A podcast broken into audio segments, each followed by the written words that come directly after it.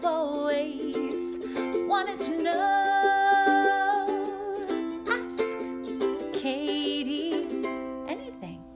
Hey, everybody, welcome back to another episode of Ask Kati Anything. I'm your host, licensed marriage and family therapist, Kati Morton. I'm so glad that you're here.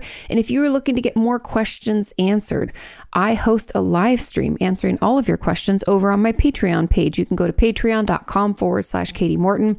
There are a lot of rewards and tiers available to all different budgets. Something that can fit yours, I'm sure, is there. There's a, we're going to open up a Discord. It's going to be a lot of exciting things coming.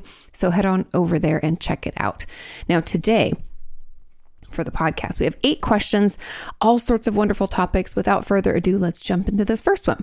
And this first question says Kati, recently I admitted to my therapist that I was sexually abused as a child. I didn't talk about any details, and since then, I'm avoiding this topic with her. That's very common. She gave me some space and after some time tried to bring it back into our session. Great job by the therapist. But the minute she started talking, I wanted to run out of her office. I couldn't answer any of her questions. And honestly, I don't like to discuss it at all. She asked me how I felt about it, but I didn't feel anything. It was more like emptiness. Is this normal? Do I need to talk it through to heal? How do I proceed? These are all great questions. And I first want you to know that your reaction to for not wanting to talk about it, talking about a little and then wishing that you hadn't essentially, like wanting to run out of the office, never talk about it again, is incredibly normal. And for some obvious reasons, right? This is a very soft and touchy topic. This is something that uh, is very causing causes you to feel very vulnerable or maybe you know maybe we go into a shame spiral or maybe we have a trauma response right? Everything that happened to you was terrible. It was abusive. It was traumatizing. And so a lot of emotions can come up when we first start to try to talk about this. So be gentle and compassionate with yourself as you navigate it. Now the I love that she gave you space and tried to bring it back in. Instead of trying to address the topic itself, some useful tool is often to talk about the reaction. So instead of talking about again, we're not referencing the abuse honestly much at all. We would say something like, you know, that topic I struggle with. I find myself feeling X, Y, or Z. I feel empty. I want to run out of your office. These are the things that come up for me. And you can sometimes dive into that and just doing that will help you better manage because then we can come up with tools and resources for you to calm your system down. Because essentially, what my hypothesis is, is that your nervous system is queuing up and going into fight, flight, freeze. And the reason it's doing that is because this is a trauma. And when we like tap into it, your nervous system's like, oh my God, something's happening. Oh my God. And it goes into panic and it wants to protect us. Now, it doesn't realize that it's not under threat at this moment because even talking about the abuse feels threatening. Do you know what I mean? And so I think that that's what's happening. And the way to combat that or to manage that is to have what we call resources or coping skills that can help us take that edge off, bring us out of that fight, flight, freeze response, and give give it. It's not really get us into a place of safety, more or less get us into a place that feels okay or neutral. And so those could be things like doing a full body shake, splashing cold water in our faces. It could be journaling out what we're feeling. It could be talking it out with a friend. Everyone's going to be different. There's going to be some distraction based ones where we like pet an animal or go for a walk or something like that. And then there's going to be more process based ones like like journaling, talking to a friend, talking to a therapist, things like that. But we're going to have to find some ways to get us back down into a I'm okay, I can be here. I can deal with what comes up, even though it's uncomfortable. And I'm not saying it's easy, but I'm able to do that. And so that's really, you know, the work that I would encourage you to do with your therapist. And you can even say, Hey, I asked this question to this therapist online and she said this. What do you think about that? Because I don't want to step on her toes. She's doing a great job, but that might be a direction that I would try to take it. Now, to answer the other components of your question, feeling the emptiness, is that normal? Yes. The reason we usually feel emptiness, and I would love to hear in the comments if anybody has other thoughts about this, but from my experience with my patients and even personally, when we feel this emptiness or like a void of emotion, or even there just seems to be so many we can't identify, and we're like, oh, you know, emptiness comes out of us just shutting down I think it's that overwhelm. We're like cutting it off so we feel nothing. And this probably helped us when we were growing up. To feel emptiness or to feel nothing meant that we weren't overwhelmed. It meant that, you know, we didn't cry and exacerbate the situation or maybe what we thought caused quote unquote caused the abuse we didn't do that anymore you know we try to just ugh, stuff it shut it down feel nothing so that we can continue forward, hence the emptiness feeling. And so I think it's probably just a defense mechanism of yours and something you've utilized in the past to help you get through. And that's why this is coming up. Now, the last portion of your question do I need to talk it through to heal? Talk therapy works for about 40% of people. So 60% of us aren't fully helped through just talk therapy. Does talk therapy benefit everyone? Yes, it's beneficial but it doesn't necessarily mean that we won't have any more PTSD symptoms. 60% of us are going to need something else like EMDR, somatic experiencing, schema therapy, maybe some DBT, maybe group therapy. We need some, they call it adjunctive treatment. So something on top of our basic talk therapy. So see what's available in your area. Since, you know, you feel kind of frozen, maybe some movement will be helpful, like that somatic experiencing. Or maybe we want to try EMDR, that rapid eye movement from side to side. I call it bilateral stimulation, stimulating our left and then right brain. That gives our brain another chance to process what happened. Maybe that could be beneficial for you. Now, Unfortunately, there's not a one size fits all. It's not like I can tell you, hey, you need four sessions of this type of treatment and you'll be better. No, that's just not how it works. But if the talking is too prohibitive right now, it's like too triggering, maybe we try something else first. Maybe we get into EMDR and see if that kind of, again, takes that edge off so that we can do other work. Again, it's not one size fits all. So maybe EMDR is what you need and that's all. Or maybe we need talk therapy and EMDR. Maybe we need somatic experiencing on its own and that's it. Be open to working with, not against yourself. I think we too often fight against our natural response or urges with things and your body's telling you something. Does that mean that we should shut down and disconnect? No. But does that mean that maybe we should explore other options? Yes. And it's okay to look into that and try to work with it. Try to find a way to kind of get to to get around this defense mechanism, okay? There was a comment on this says, as an add on, what if you know that you had child sec- uh, childhood sexual abuse because you remember bits and pieces? But for the most part, my childhood, 10 years and under, feels like a complete and empty void. How can I talk through and process what I don't remember? This is a great question. And unfortunately, because of dissociation and trauma, we may not have those memories. We may, and we might be able to work with a therapist and slowly kind of unrepress them or bring them back into our conscious memory and conscious mind but they just might not be there. And that's why these other types of therapies can be incredibly beneficial because my my good friend Dr. Alexa Altman who's a trauma specialist has told me that through research we know that if there isn't memory there or we aren't able to get it out of there, right? We aren't able to pull it out and recall it maybe at all what we need to work on is actually how the, the, trauma is affecting us today. So, how's it showing up for you? Are we hyper vigilant? Do we shut down? Do we find ourselves tearful easily, feeling exhausted? Um, do we find ourselves clenching, you know, our fists or sweating, having panic attacks? Is uh, intimacy with anyone really difficult? You know, pay attention and maybe take note of the ways it's showing up for you and the ways it's affecting you and when you go to therapy, you ask about those specific things. Hey, this is what's happening. This is how I'm feeling. This is, you know, the way things are going. Essentially, can you help me with those things? And that's how you proceed. Okay. Another question on top of this says, I've just done this also, and I feel like I'm describing my thoughts and memories like it happened to someone else. Oh, that disconnection. We'll talk about that. Even though I know it's myself. I feel emotionally voided when I think about it, but when I'm discussing it to my therapist, I find myself extremely emotional. Why is this? Great question. Now, that disconnection or feeling like you're talking about someone else is almost, it's kind of like externalization, which is a tool that we can use in therapy to help us better manage a symptom.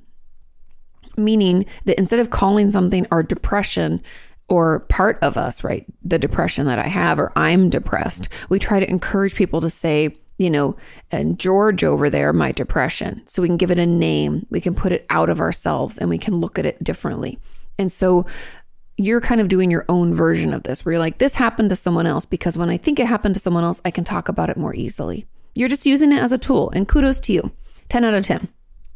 However, if we do that without recognizing or maybe even acknowledging that it happened to us, there will come points in your therapy where you feel kind of stuck and like you can't push through. And so I would let your therapist know that this is happening, that you feel this kind of externalization or disconnection from yourself when you talk about these difficult topics and situations. Let them know that's happening. We might want to do some grounding techniques, or it might be more around working up to through journaling and talking with your therapist, like saying or admitting to yourself that these things happen to you.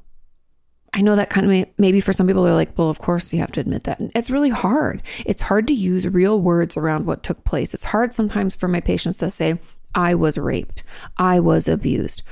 Those phrases can be really hard. And using those terms, ooh, I'm sure some of you just like pulled your earbuds out and you're like, fuck this shit, I don't want to listen, right?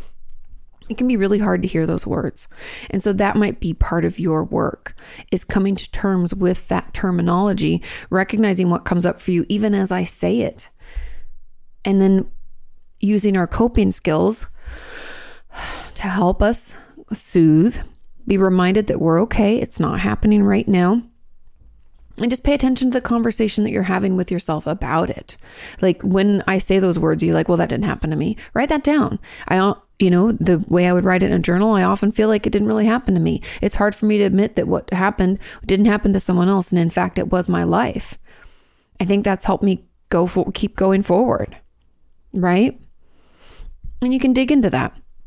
Now, the reason that when you're with your therapist, you find yourself extremely emotional, my guess would be that you finally have a neutral or safe place. So you're like, bleh like verbal diarrhea, like everything is coming out because you've been stuffing it down for so long because no place ever felt safe enough to do that. And so it's a great a great resource and if you feel okay doing it, I would encourage you to just let yourself cry in therapy. Get you know, ugly cry, get super emotional. I know it can feel like a lot in the moment.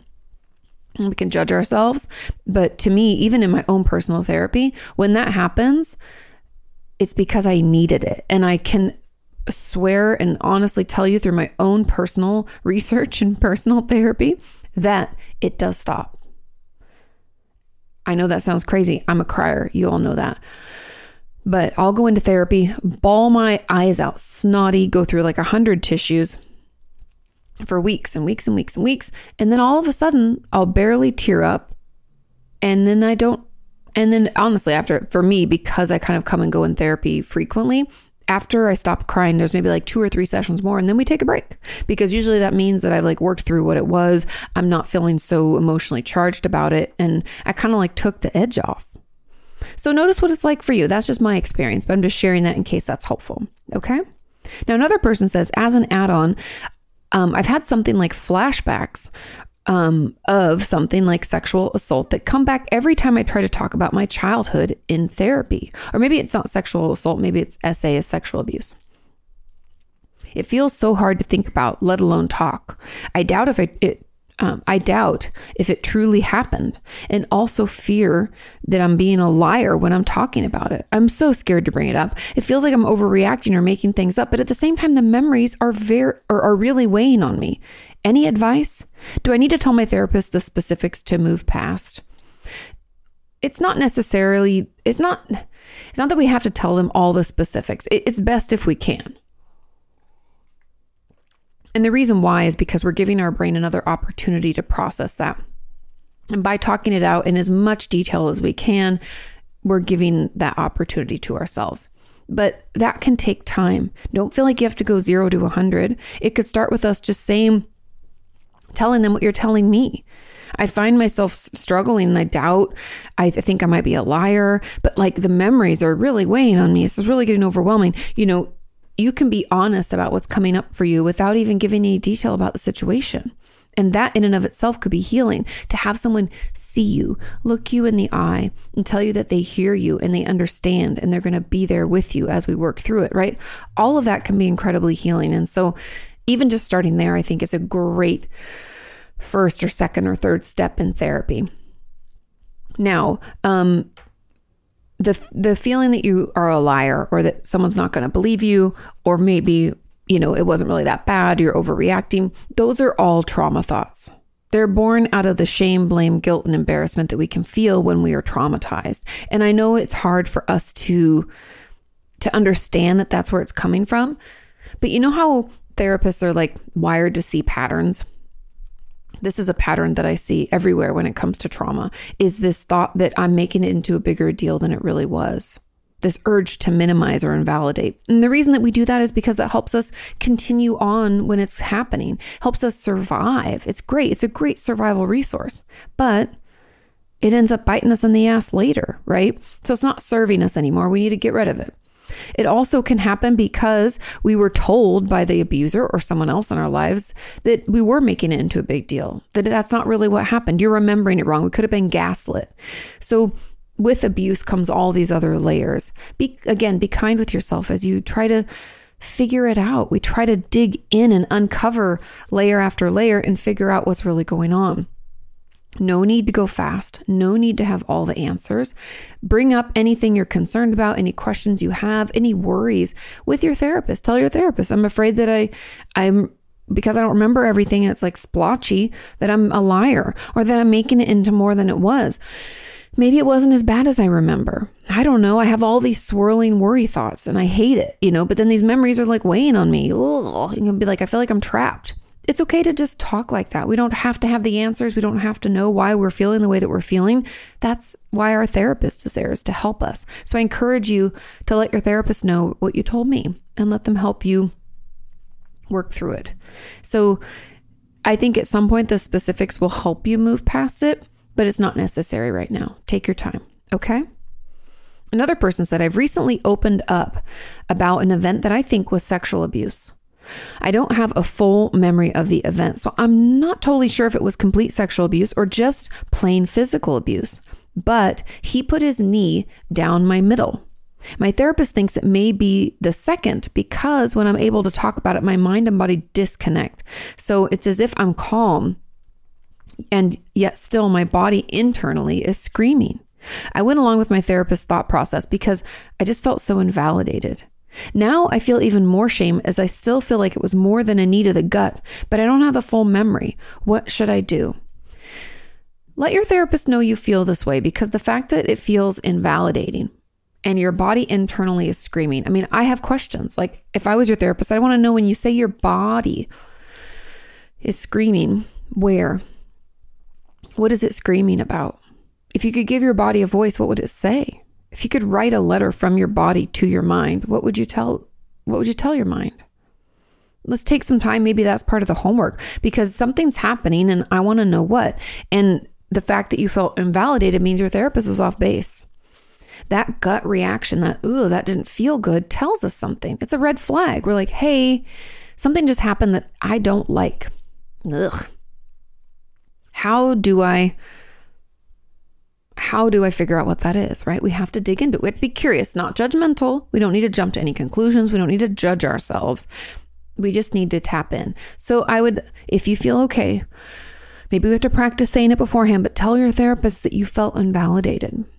I don't believe that they meant for that to happen. So it's going to be important. And they'll probably have the same thoughts I have where they're like, oh my God, I must have been off base. It must be more than that. Or me saying that it, the, it was physical abuse, not sexual abuse.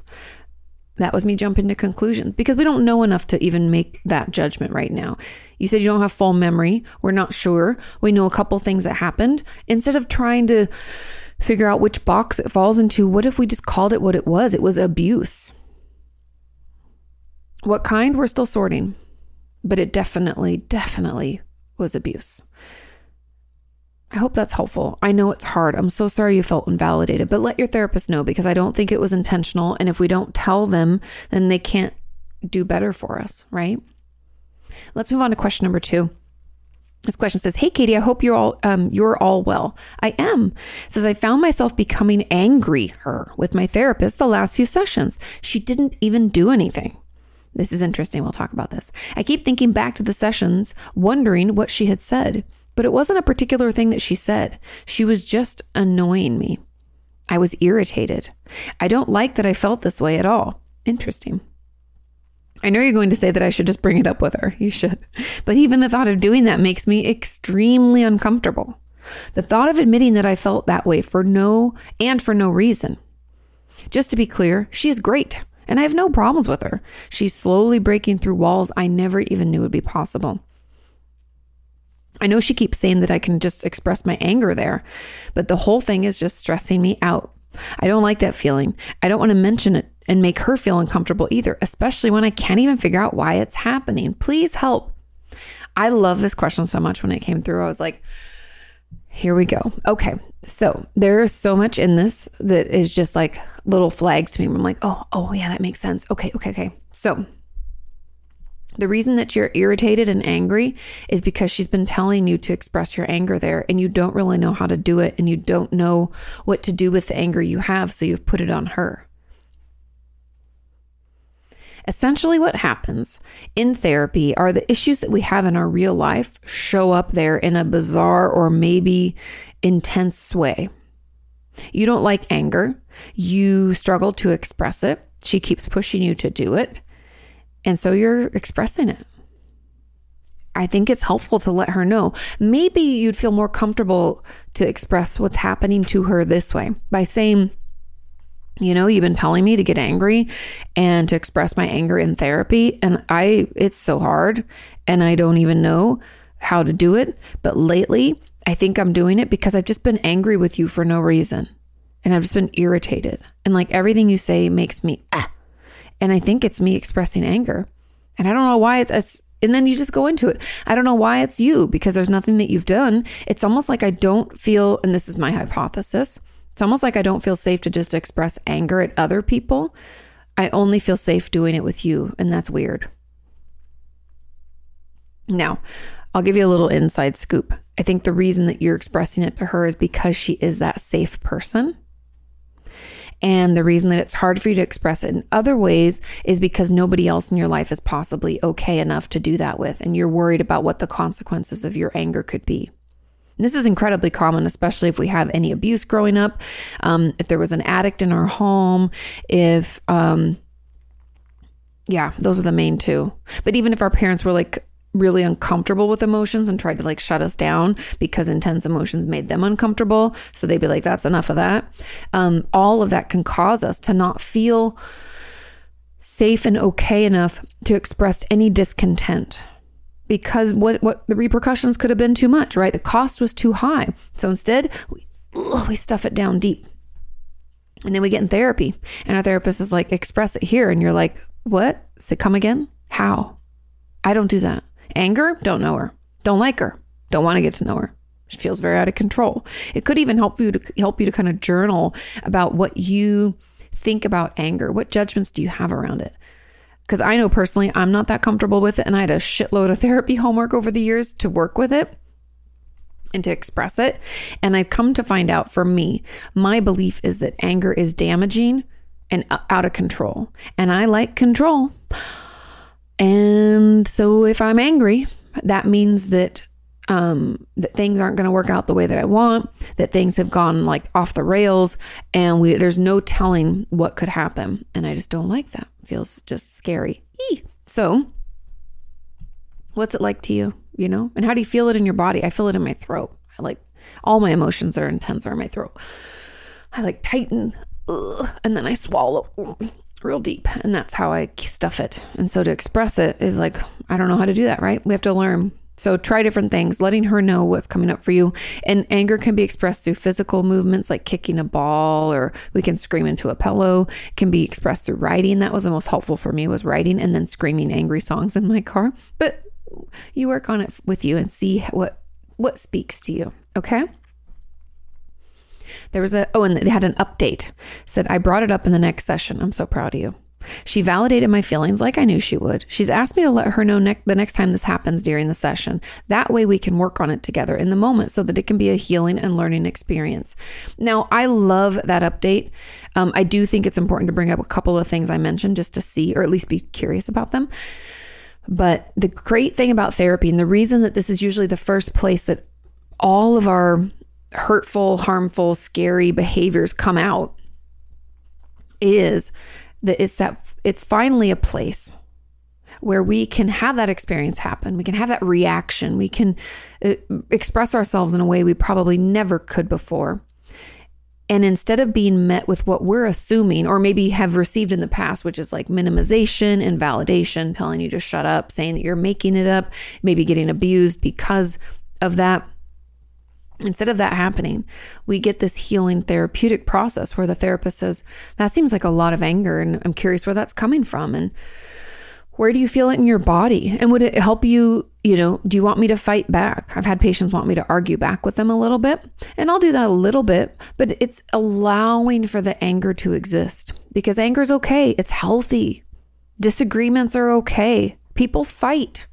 Does it mean that the fights have to turn dangerous emotionally or physically? Absolutely not. We can disagree. We can have discourse with each other without it turning nasty. We can have conversations like, I don't really like that you said that or did that. And the other person can say, Well, I think it's fine because of this. And we can say, I don't agree with that. You know, we can have that kind of discourse without name calling, without shouting someone down, and without devolving into any kind of emotional or physical abuse. And therapy can be a great place to learn that because, frankly, we probably never got to learn it as a child. Okay. Let's move on to question number three.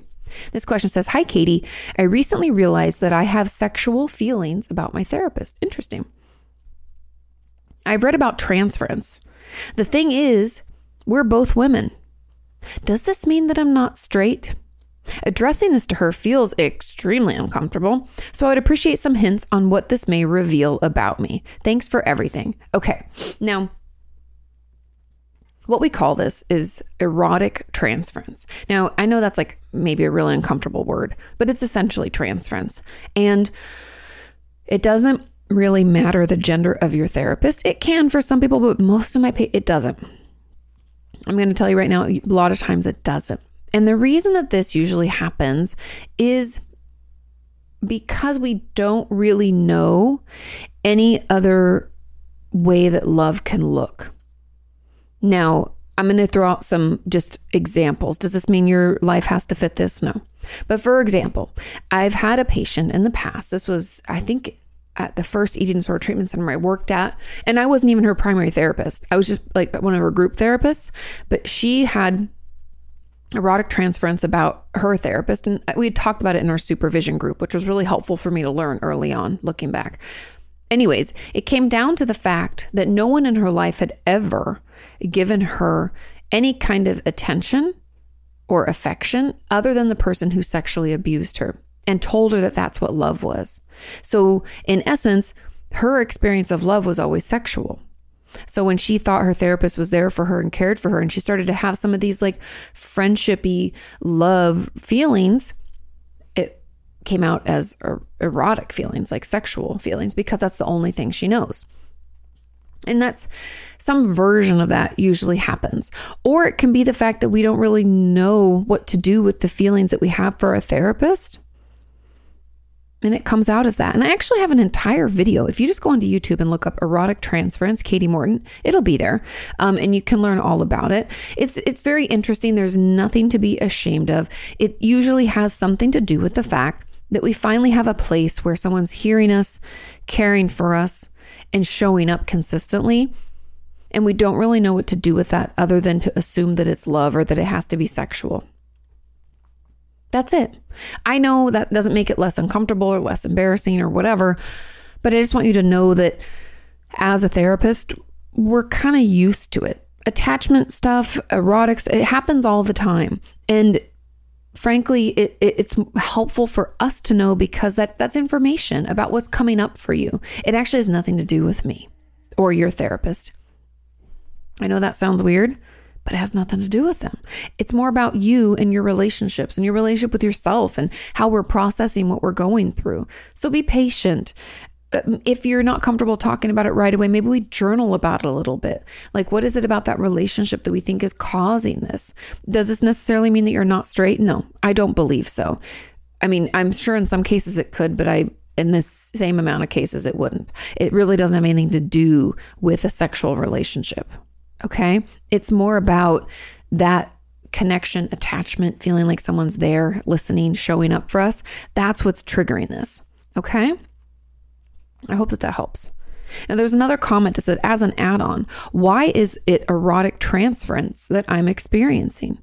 I also have sexual feelings toward my same sex therapist. We're both females. If I saw her as a mother figure to me, it would make more sense to experience transference as I'm in therapy for childhood neglect and was abused by my mother. Interesting. I'm curious what kind of abuse, but I can't wrap my head around why I'm feeling this erotic transference. I am a closeted bisexual. That maybe that could be the reason. By closeted, I don't mean that I'm hiding my sexuality. I just don't see how it's anyone's business. I'm married to a man. He knows about my sexuality, and I don't regret that. I, however, never got to be in a relationship with a woman before meeting him. Could my feelings towards my therapist be because of this? It could be again, kind of going back to what I said at the other question, therapy is like a safe place to kind of explore things that we maybe never got a chance to explore or things that we never got a chance to process. Do you know what I mean? Like expressing anger, right? It's finally an opportunity to do that, and we can have actually a healthy and healing experience or in your case your your sexuality. It could be that. Or it could be what i talked about before. The the truth is that i you know everyone's situation is going to be different. I just encourage you watch my video on erotic transference if you need more information. Consider what it would look like and feel like for you. Consider how this shows up for you.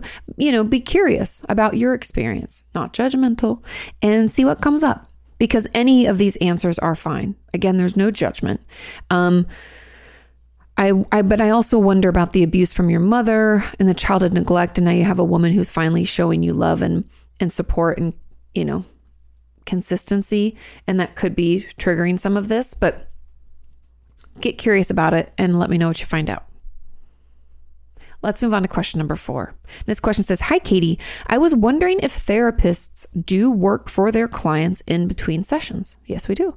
I always assumed that they do, and that that was part of why the fee was so high because they need to take some time to look things up between sessions, as well as doing things like reading books that might have rel- uh, might be relevant to their current clients. Yep marketing pages for them to read, etc., or marking pages for them to read. I have gone to a few different therapists in the past few years, and some gave me the impression that they did everything in session.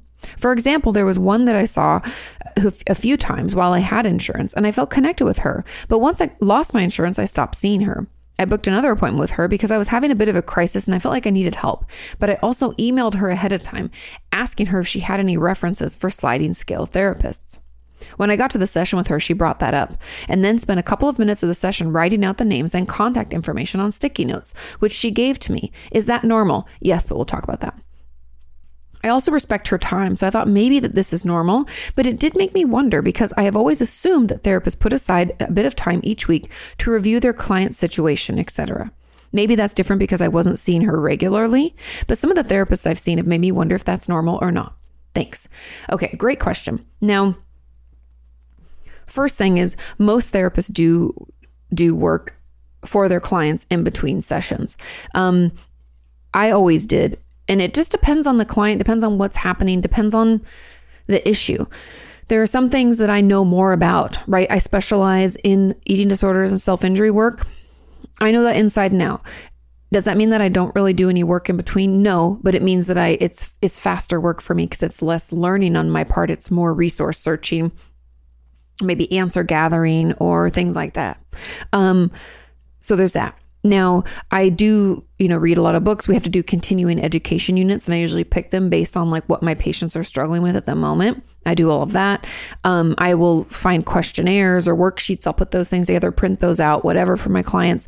Now, I believe that all good therapists do that. Does that mean that everybody does? No, I can't, I don't know what other people do, but all of the good therapists that I've ever seen, that I've ever worked with, um, they do that. And the hours and time you spend, it just depends. It depends on where we're at inner, you know, what we're working on, like I said, all those factors. Now, with your therapist, so you, you were having a crisis, you need a little bit of help. So you booked another appointment with her and you hadn't seen her for a while. And then you emailed her. Now, that's different. I know you're like, why would that be different? Now, clearly, she, it sounds like she already had people that she could write down for you. She'd already thought about it or knew it or looked it up or whatever. So she technically may have already done that work, but she didn't write it down until she was in session. And I probably would have done the same only because I don't allow, I mean, I allow people to email me so that I can be prepared. That's totally fine. But I'm not going to reply to them via email and I will bring it up in session usually, which is kind of what she did. She's like, here's what we're going to do. Okay. And then she wrote it down. Could she have done it ahead of time? Sure. But that's not really the work in between sessions that I would necessary. I mean, I guess we do look up referrals and like put that stuff together, but I wouldn't think of that as like a big deal. The things that are a big deal to me is if you feel like your therapist never picks up where you left off in your last session, like at all. And every time you come to session, they're like, So, what would you like to work on? You're like, I thought we were working on the thing we talked about. What? Aren't we working on a thing? You know, I don't like that. I think that's kind of lazy therapist work. Also, if a therapist does not understand the issue that you're dealing with and doesn't consult with other clinicians about it, do research, get books, or refer you out, I think that's also lazy therapist work when you just like chitty chat. And like, and the third kind of, if you just feel like you're not really making any progress and you're just talking like friends, that's lazy therapisting too. I know I know it's it's hard to admit sometimes, but not everybody's good at their jobs and not and a lot of therapists are burnt out. I'm not saying that we're perfect, you know?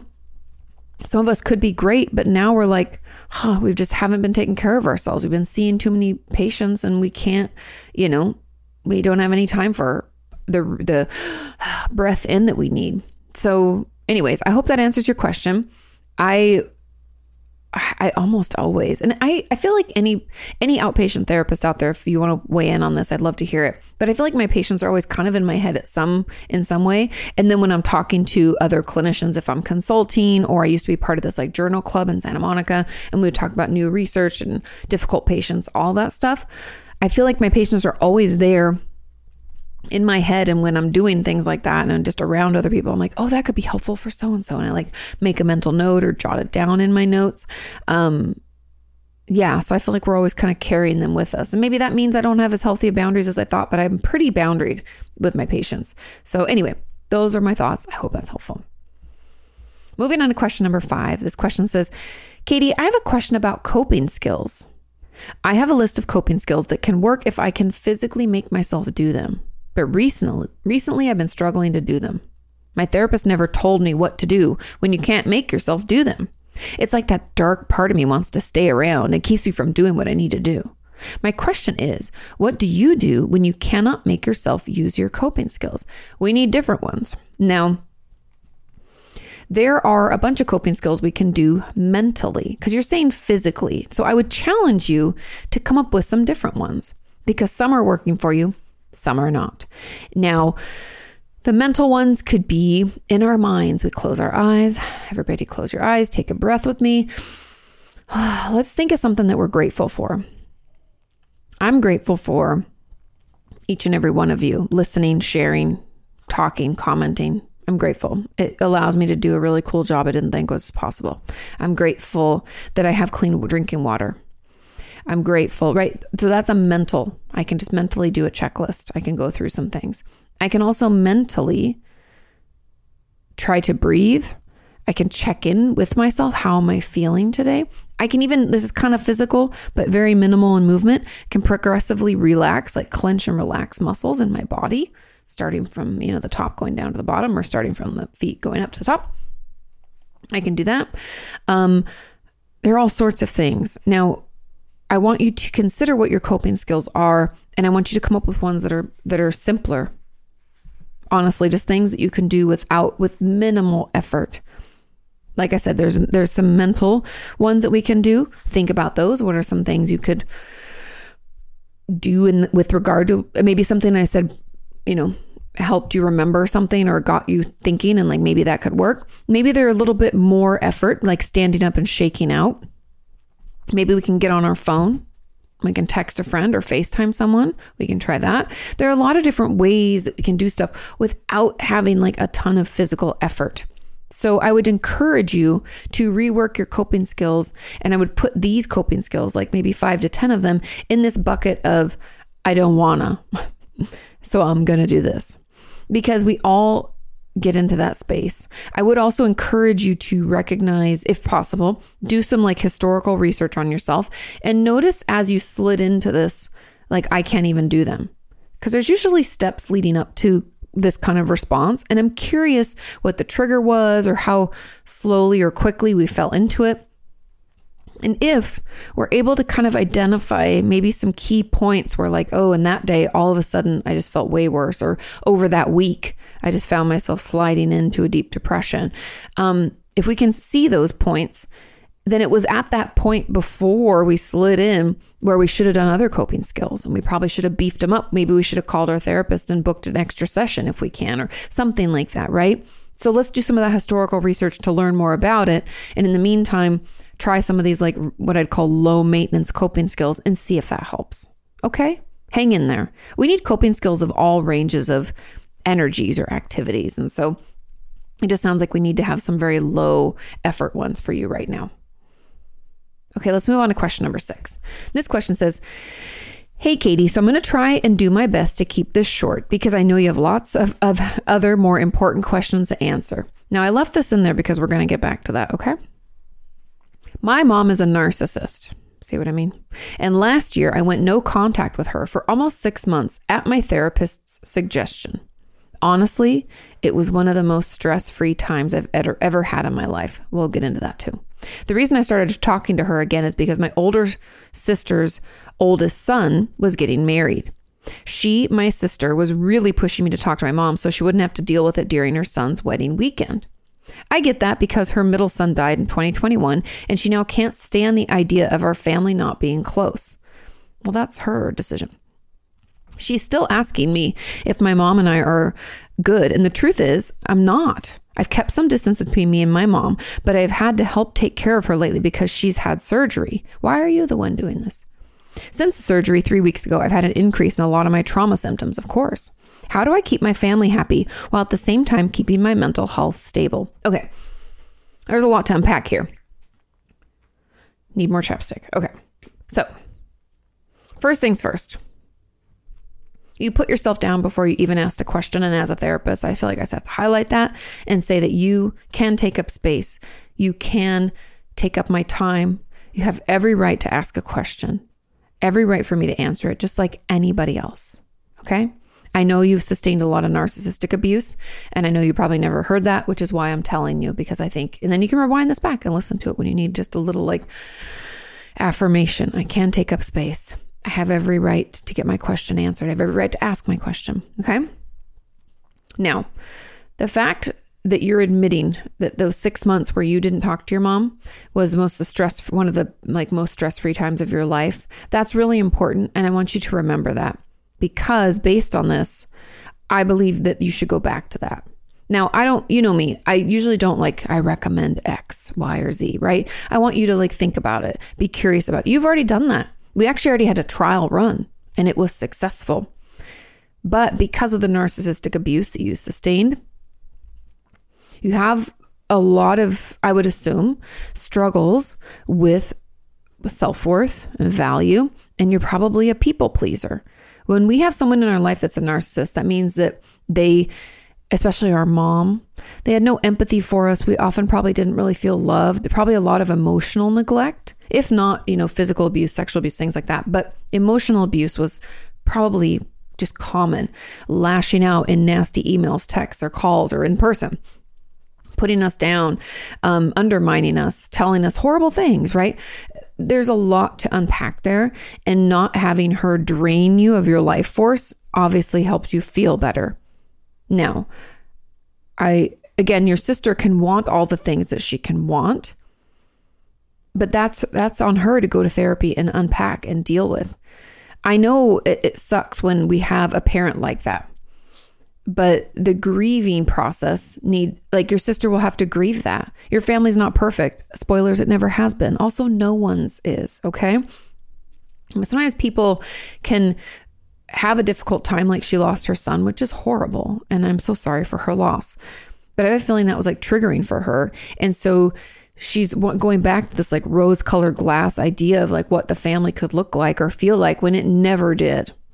If your mom's a narcissist, there's no way your childhood was pretty. Your sister probably is just like, la la la, can't handle it right now because she's already stricken with grief from her son passing away, which I get.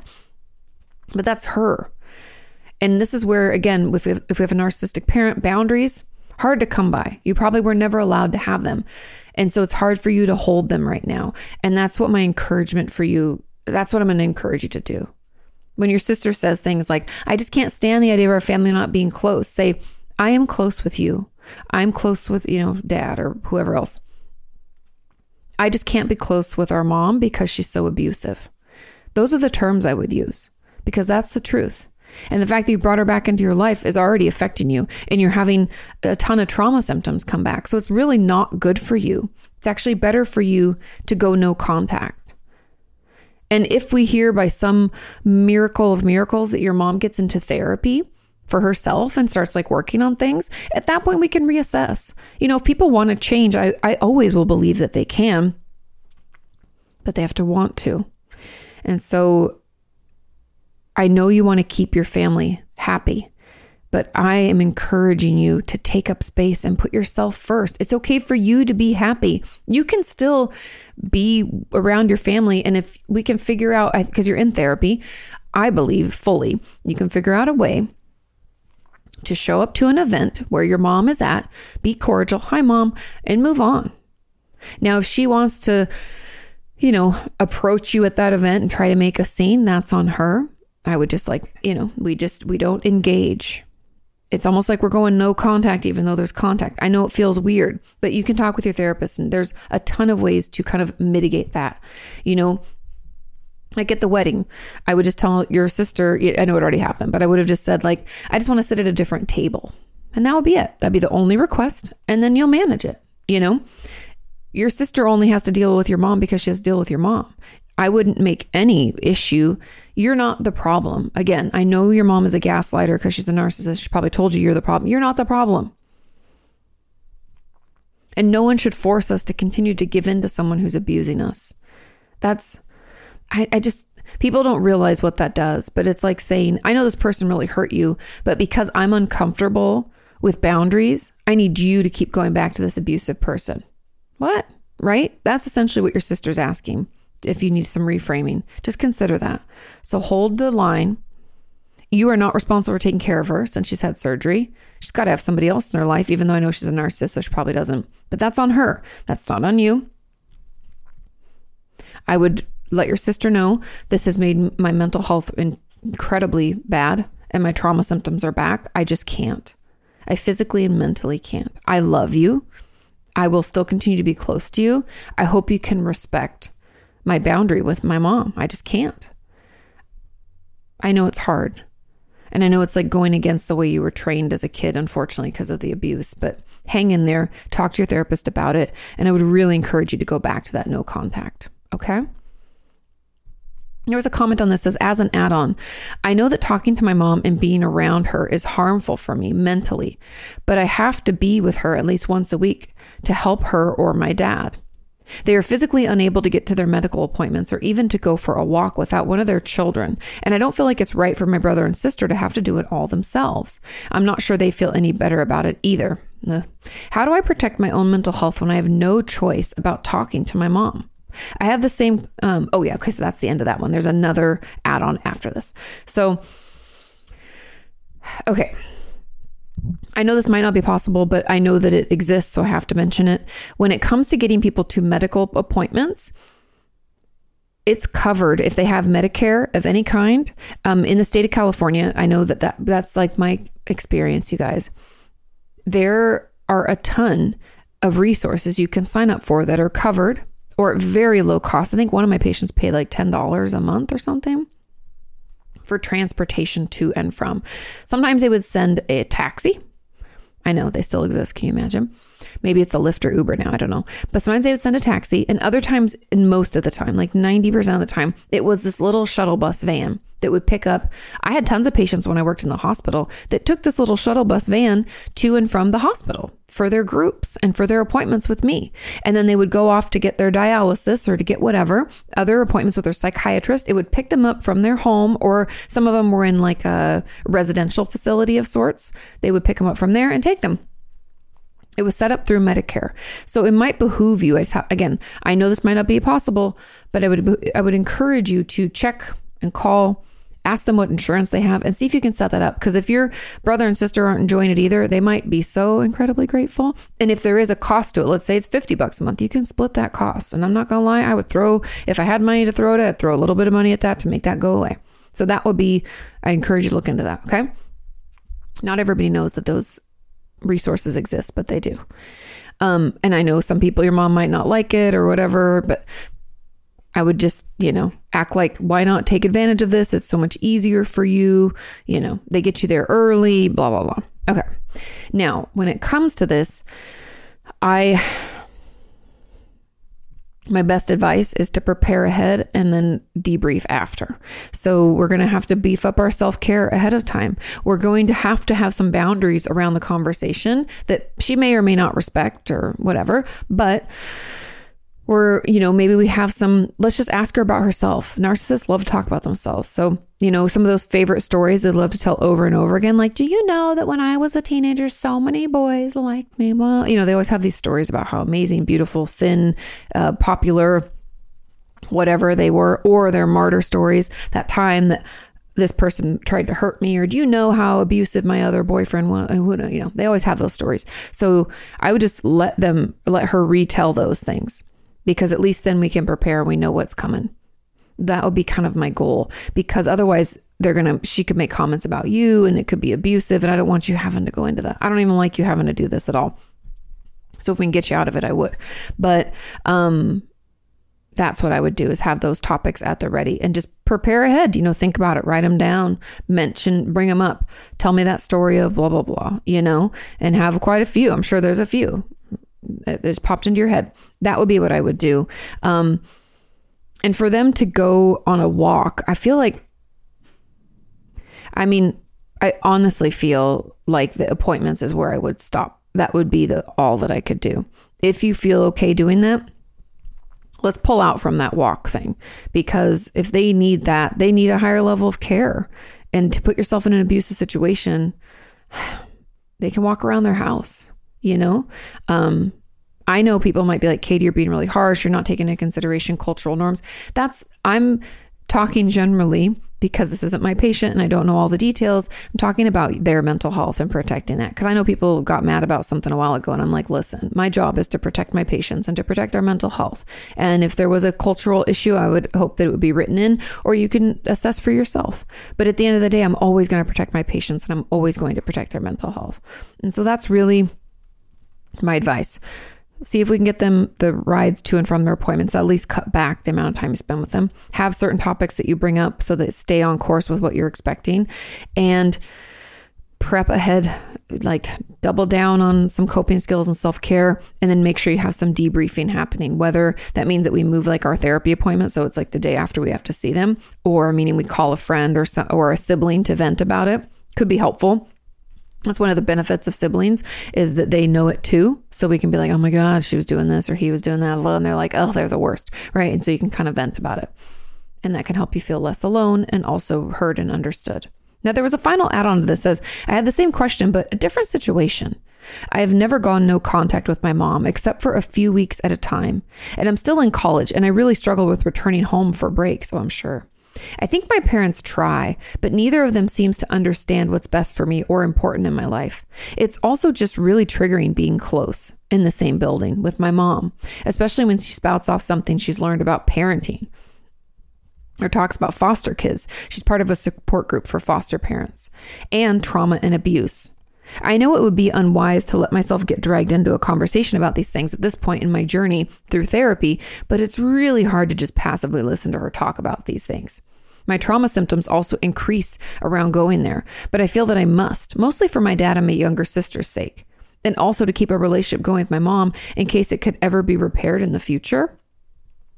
I mean, we can always hope that things can get better, but again, we're only half of that relationship. And if they aren't working on themselves, I mean, not to harp and harp on therapy, but that's a huge move on their part to say, like, hey, this, I'm not doing things the way that I like, or hey, I want to improve this or that.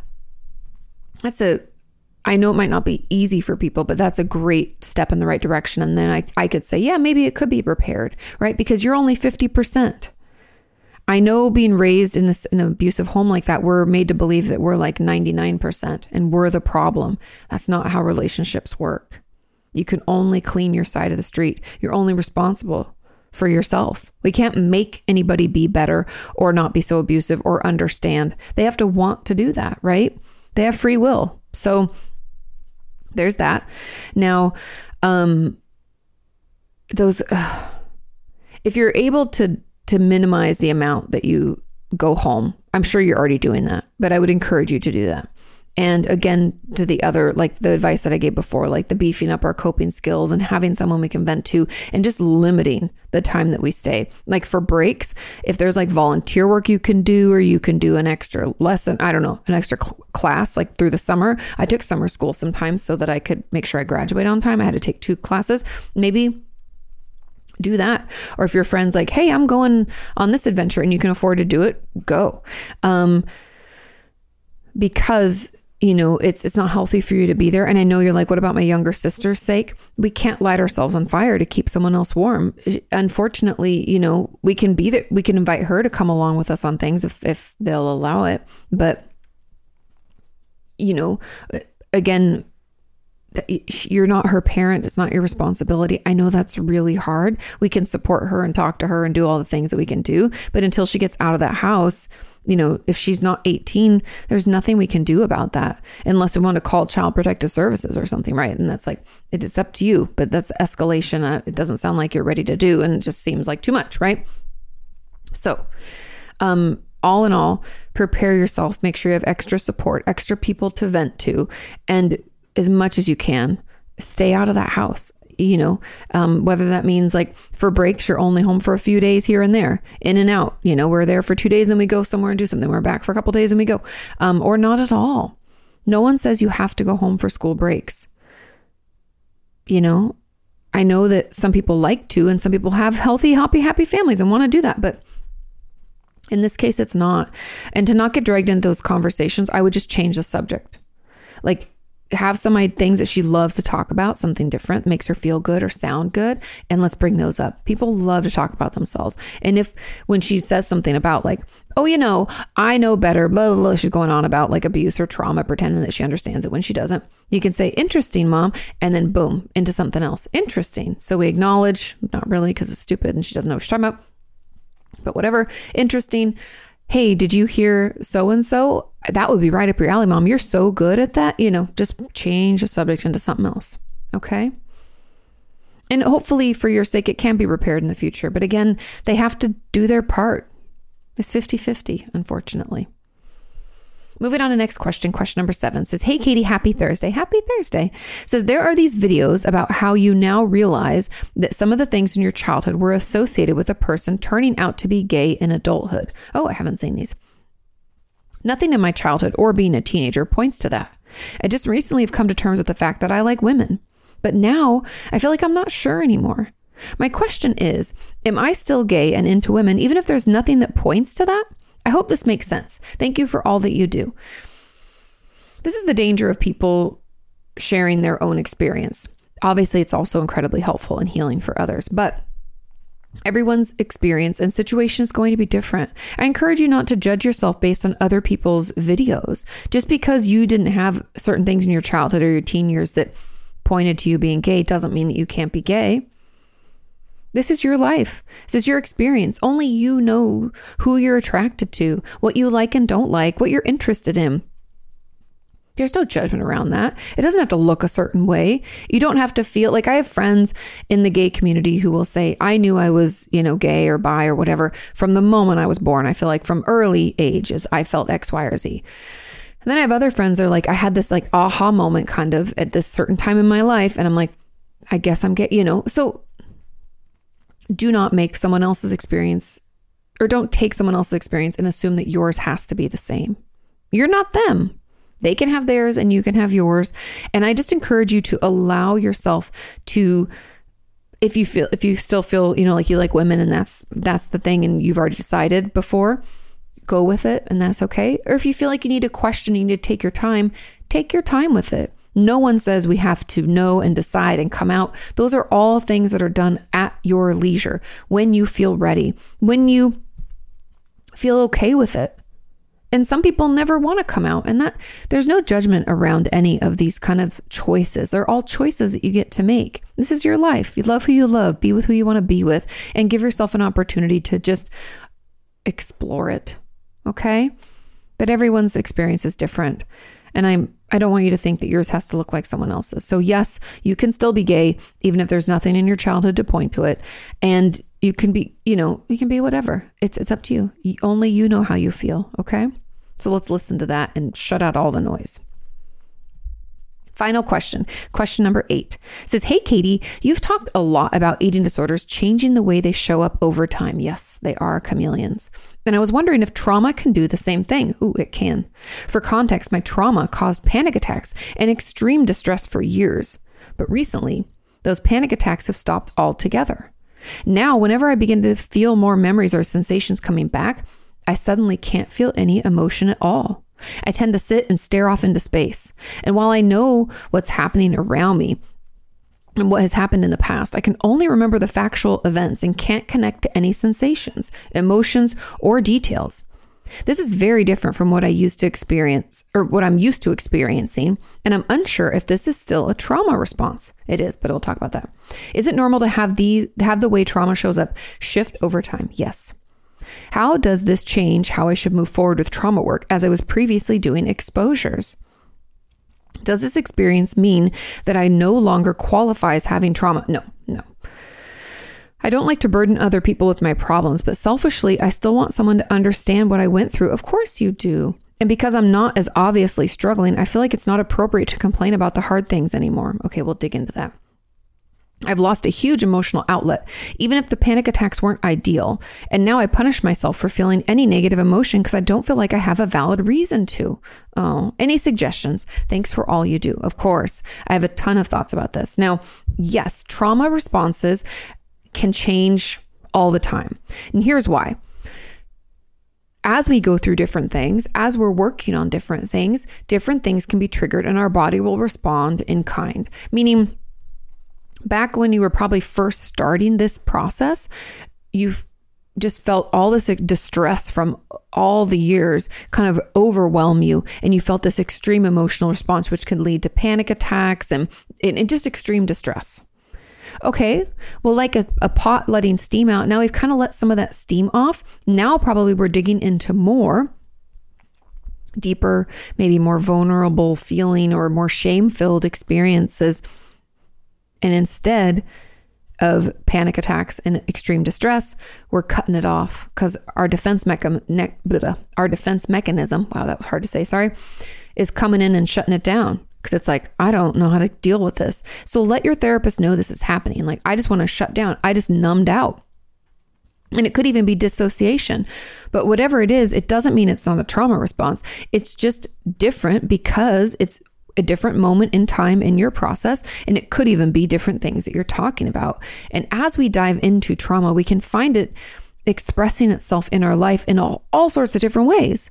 I've had patients go from only body sensations to uh, complete dissociation to panic attacks to, you know, it shifts to cutting it off to uh, I had one patient all she feels was tingles in her her fingers and then she like space out which dissociation everybody's a little different and it's just going to depend on what you're working on the, in the moment. I mean, I had a patient whenever she talked about her sexual abuse, she'd want to throw up. So, but other things were different. It just depends. And our body's response is, is just that it's our body's response. And I assume for you, it's too much. And so you don't feel any emotion at all because this defense mechanism is kicked in and it shut you down. And so let your therapist know this is happening because to me, the work would then be finding ways to calm you down to help you feel okay, to regulate, Could be a full body shake. Could be tracking it back a little bit earlier before the shut off and maybe noticing how you feel it in your body. So then we can decide what works for you, whether that's like talking with someone, try and make eye contact and just like talk about something else, like a distraction. Maybe we need a journal. Maybe we need to call a friend. Maybe we, you know, whatever, pet a dog, all sorts of things, distract or cope, uh, whatever works. And there were other uh, questions. Hold on. Yeah, is it normal to have ways trauma show up, shift over time? Yes. Um, does this change how I should move forward with trauma work? Probably not. Exposures are the best treatment for trauma. But let your therapist know because I think we might just need to beef up some of our resources and coping skills before we continue back in. Because it's like we pushed you over the top. That's probably why this is happening. The exposures got more intense. We checked out. Now, this does not mean that you don't you no longer qualify as having trauma. No, this means we're just again overwhelmed, dissociating, triggered, whatever you want to call it. Um, you're not burdening anyone. You still have every right to get the help that you need, talk about what you need to talk about. We just have to, this is just a different roadblock, right? The first was like panic attacks and extreme distress. We've managed that. Now we have complete shutdown because we've gone too far, too much without enough resources. So, again, just let your therapist know and we'll come up with other coping skills to get you through because it's just your body's just reacting a different way because it's still it's having a hard time and that's okay. We'll get there little by little. I love you all. Have a wonderful rest of your week. Like I said, you can check out my Patreon page, just patreon.com forward slash Kati Morton. It'll be in the description. If you're wanting just some more mental health content, there's tons of live streams on there from the past, tons of videos that were never live over here where I answered questions.